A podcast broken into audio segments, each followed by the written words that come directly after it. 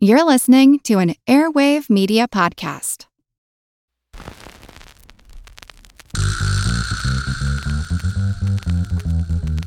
Her Money is brought to you by Fidelity Investments. We're committed to sparking important conversations about money and inspiring you to always be in the financial front seat. Learn more at fidelity.com slash front seat. Her Money comes to you through PRX.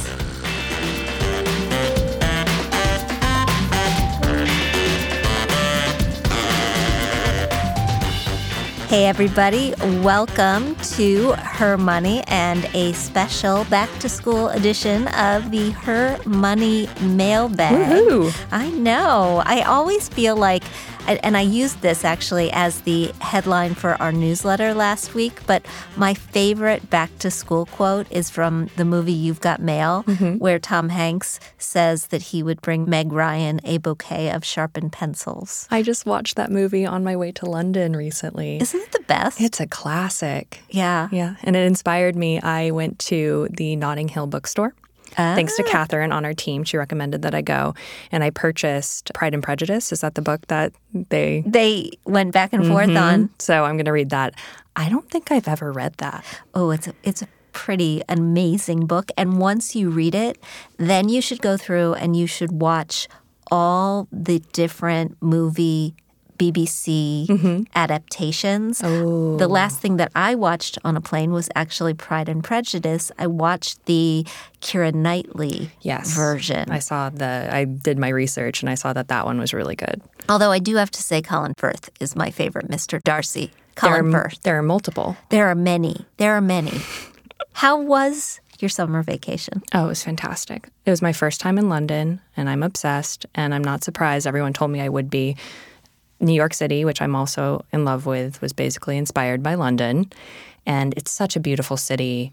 I took my team's advice to just walk around the entire time, and that's what I did. So I'm definitely due for multiple trips to like actually go into everything. I basically just saw it by foot, but I also had some incredible food. And oh. I was a, I had the stereotype in my mind that London's food scene wasn't that good, but I had a few phenomenal meals.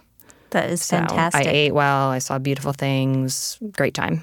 By the way, for those of you who haven't met us before, I am talking with Kelly Hultgren, who is the producer of the Her Money podcast. And every once in a while, we take the time to go through our mailbox, mm-hmm. which is overflowing thanks in part to all the great questions that we're getting from our private Facebook community, yes. the Her Money Facebook group. So if you haven't joined the Her Money Facebook group, you are really missing something. We've got so many amazing, 1000s mm-hmm. of amazing women who are in this group every day giving each other non judgmental advice, which I know we're both like raising yes. our hands. Cheers to that. That's Very the best exciting. Part. I love logging in, seeing someone ask a question or just vent or eh, say anything. And more often than not, each post is flooded with comments and advice and encouragement. It's an awesome community. Yeah. So thanks to everybody who has joined. And if you haven't, um, we would love to have you. So what yes. do we have? Yes, let's do a few from the mailbag first. We will do one from Jen. Hey, Jean and Kelly, love the podcast and the variety of guests you've had on lately. Question I've been really intrigued by the idea of investing outside of my IRA and 401k for fun. I've looked into services like Robinhood and Betterment. I'm already contributing 15% to my 401k and $100 per month to a Roth IRA. Should I focus on maxing out the Roth contribution before taking my chance on investing outside of my retirement accounts? I essentially just want to watch this money grow and see where it gets me down the line, but I also want to play a much more active part in researching and selecting the investments, which I feel like has been limited with my retirement investment options. So, I don't understand why this has to be an either or proposition. and here's here's my logic on this. First of all, I love what you're doing so far. I love that you are not only putting so much money into your work-based retirement plan, but contributing what sounds like automatically mm-hmm. the $100 a month to the Roth.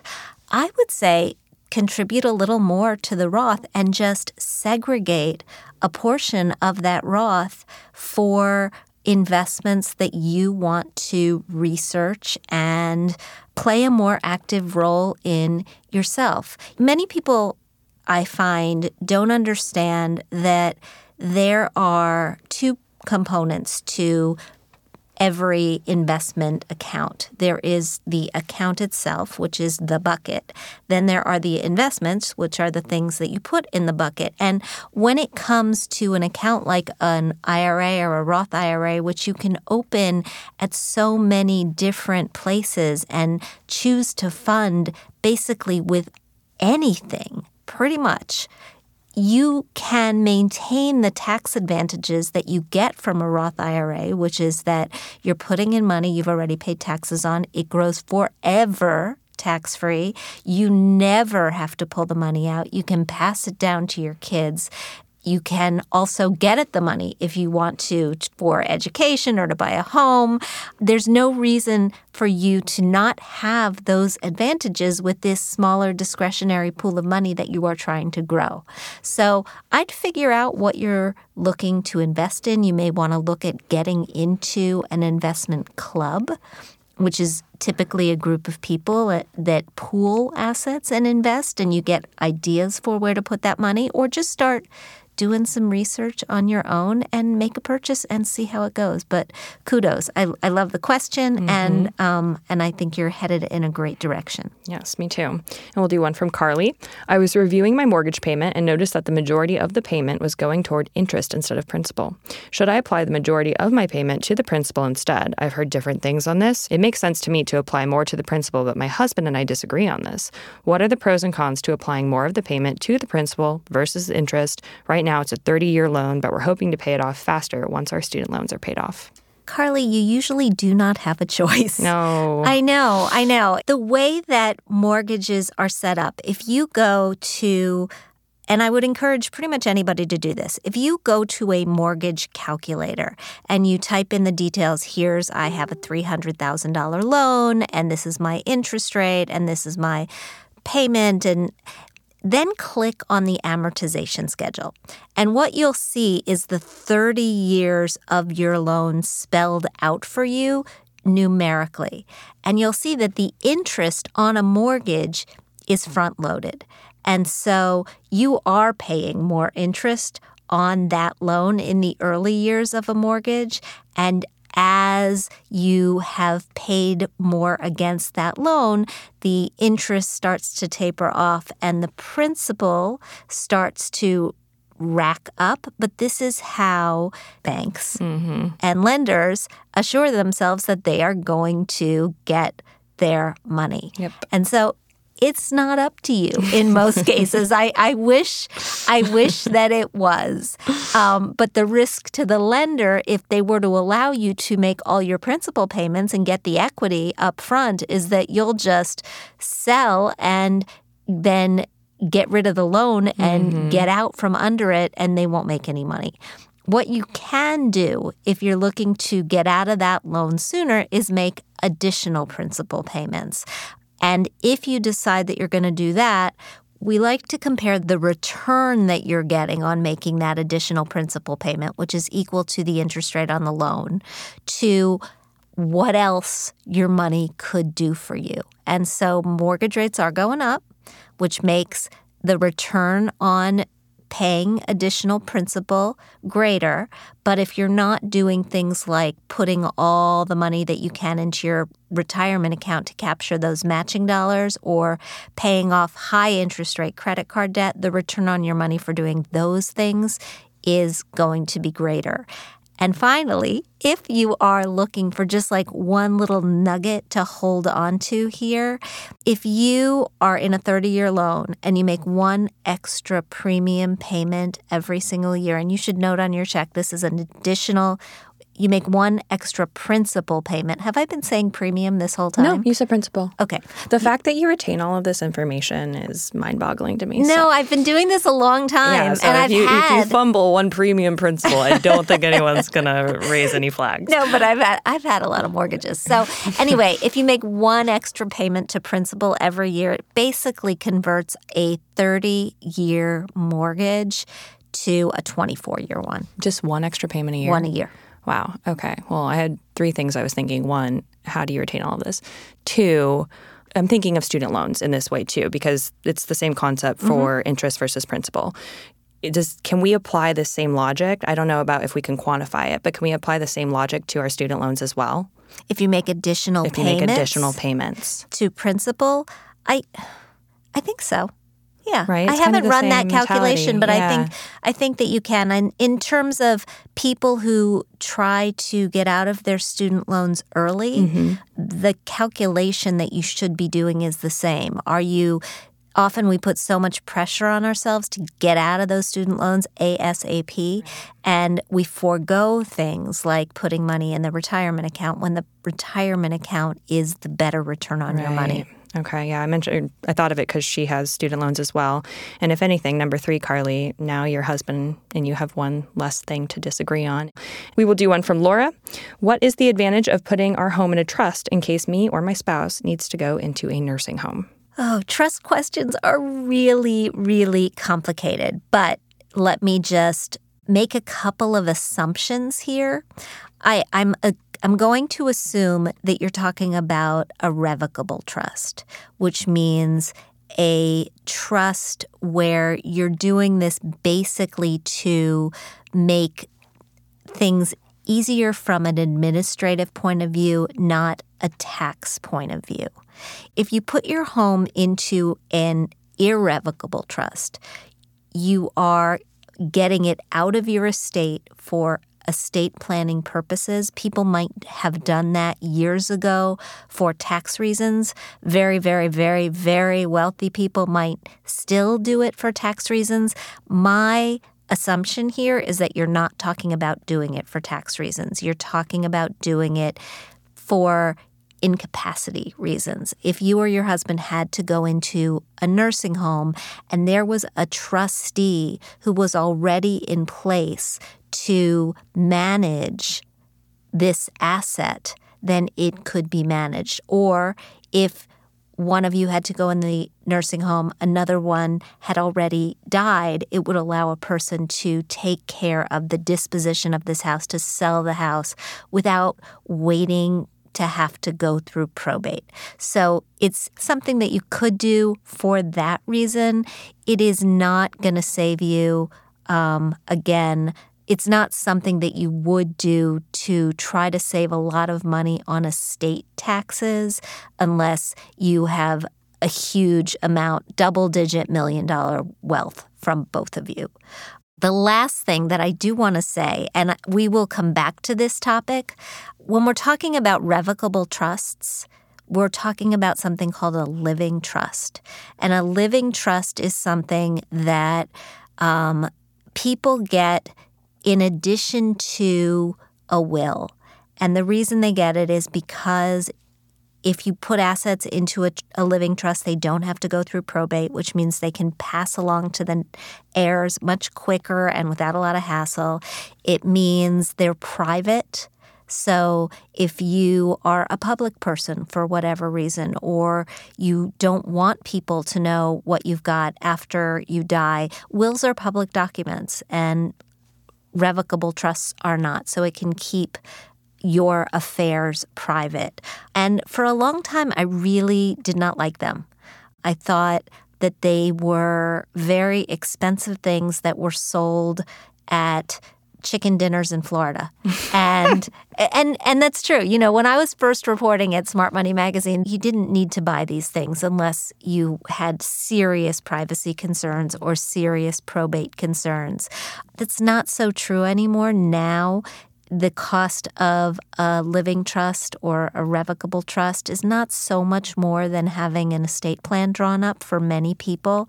And so I'm doing some work in this area to figure out a little bit more, and I will get back to you on that. Great. Thank you for writing in. Oh, let's play. I'll ask Kelly a question. Oh, fun. Um, but before we do that, we're going to see what you've learned, Grasshopper. Um, before we do that, let me just remind everybody that Her Money is brought to you by Fidelity Investments. No matter what stage of life you're in, or whether you're single, married, or divorced, it is vital for all women to be actively engaged in their finances and investments before it becomes a necessity. That means knowing what you own, knowing what you owe knowing what your goals are, and having a financial checkup at least once a year. That's being in your financial front seat, and you can learn more at fidelity.com slash front seat. Kelly and I are taking your questions in our mailbag today. So Chrissy wrote into our Her Money Facebook group. She did get a lot of comments from people, but she wants to know is it better to save up an emergency fund or pay down debt first? Ooh.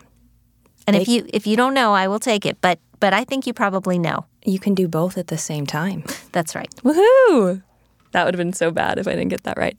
You can do both at the same time. Similar to the priorities we were talking about earlier and looking at the return of your money, I think you have to find what's workable for you. And the first goal should be around $2,000 to have in your emergency savings and however much you can allocate per month for that while at least making the minimum payment on your credit card debt, if not more. And it becomes an even longer answer if you have multiple cards or different amounts of debt with different interest rates. But the answer is both. You you can do both at the same time, and you should do both at the same time so that you can avoid furthering your debt. Yeah, that $2,000. You hear a lot of financial experts talking about you have to have a three to six month emergency Yeah. cushion. And it's ideal Sure. if you can get there, but that $2,000 that Kelly was talking about, even $1,000, is your insurance against going into credit card debt if you have a medical bill that comes out of nowhere, or something happens to the car, or something happens to your house and you mm-hmm. have to fix it. It's that is your high interest rate credit card debt insurance. And once you've got that, I would focus on paying down the high interest rate debt and then going back and building up the emergency fund. Yep.